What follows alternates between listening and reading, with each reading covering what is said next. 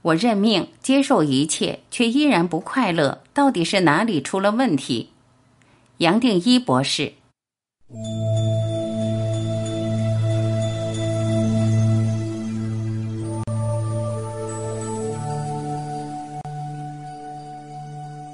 问：我是一个家庭主妇，也是职业妇女，很多同事都和我有相同的困扰。夫妻相处、工作压力、孩子的管教问题、家事的分担、经济的负担，而心力交瘁，也就冲突不断。要扮演的角色这么多，要处理的事情也很多，就是感觉很累，一点成就感都没有。我觉得我都接受，也都心甘情愿去做，难道这不叫臣服吗？为什么我都接受，我都无条件的在付出，但还是不快乐呢？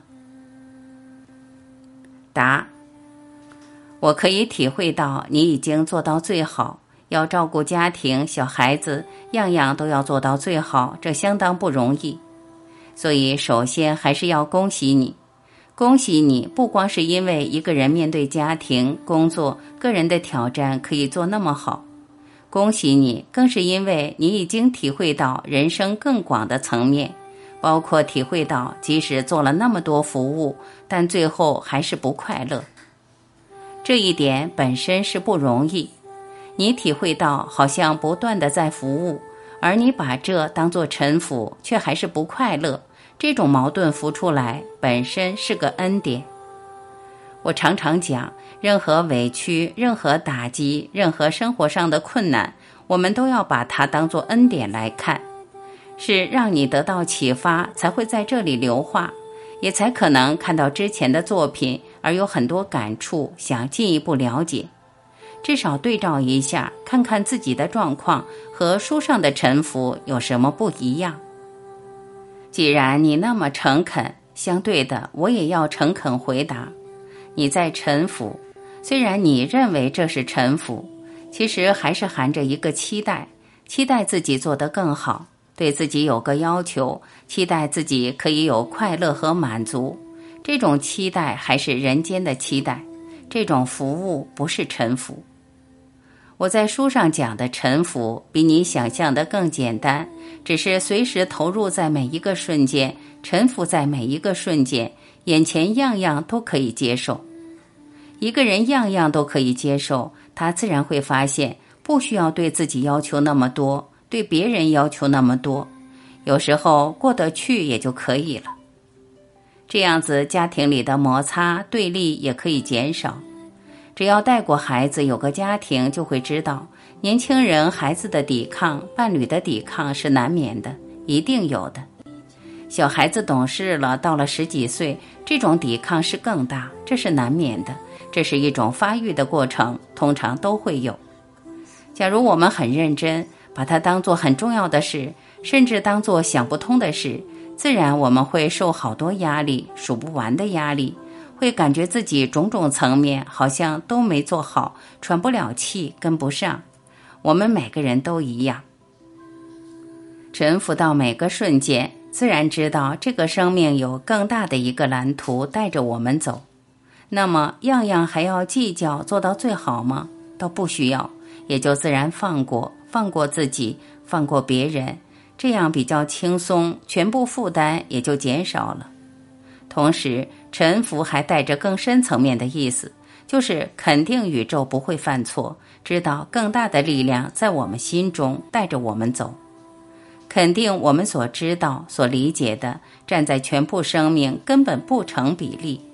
从这个角度来看，它是小之又小，是把全部生命。落在一个狭小的角落，根本不可能有个整体的代表性。这种肯定，这种信仰，它本身会加强我们的臣服。这么一来，本来过去可能造出很多摩擦的，也不是那么重要了，也不是有绝对的重要性。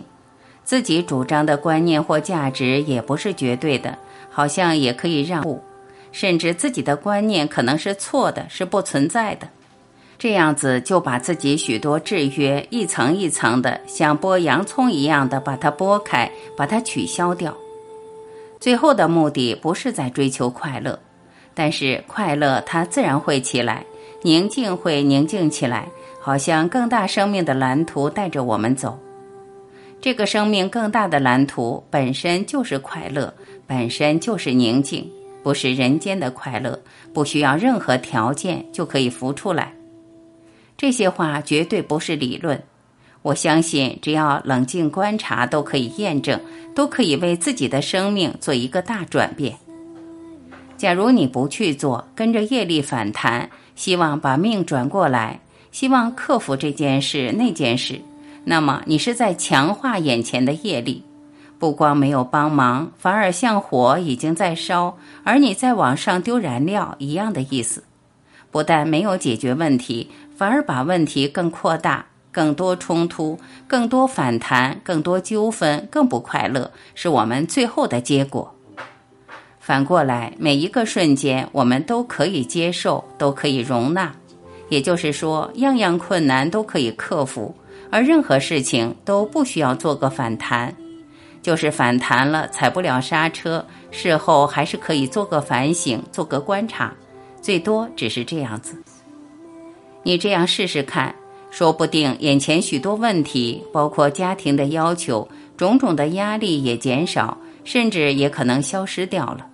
因为你对这个生命再也没有什么要求，知道自己已经把这一生交出来了，交给生命更大的层面、更大的力量，也就是一体。它本身就是上帝，本身就是我们全部的可能。最有意思的是，你下去把自己也找回来了。你真正的自己，全部你想找的答案，其实就是你。你含着全部你这一生想解开的问题，想寻的、想追求的，全部都在你心中都存在，全部答案都在你心中，只要臣服，全部都会浮出来。我希望你可以接受这几句话，可以带回家，带回身边，随时可以做起来。摘自十字路口。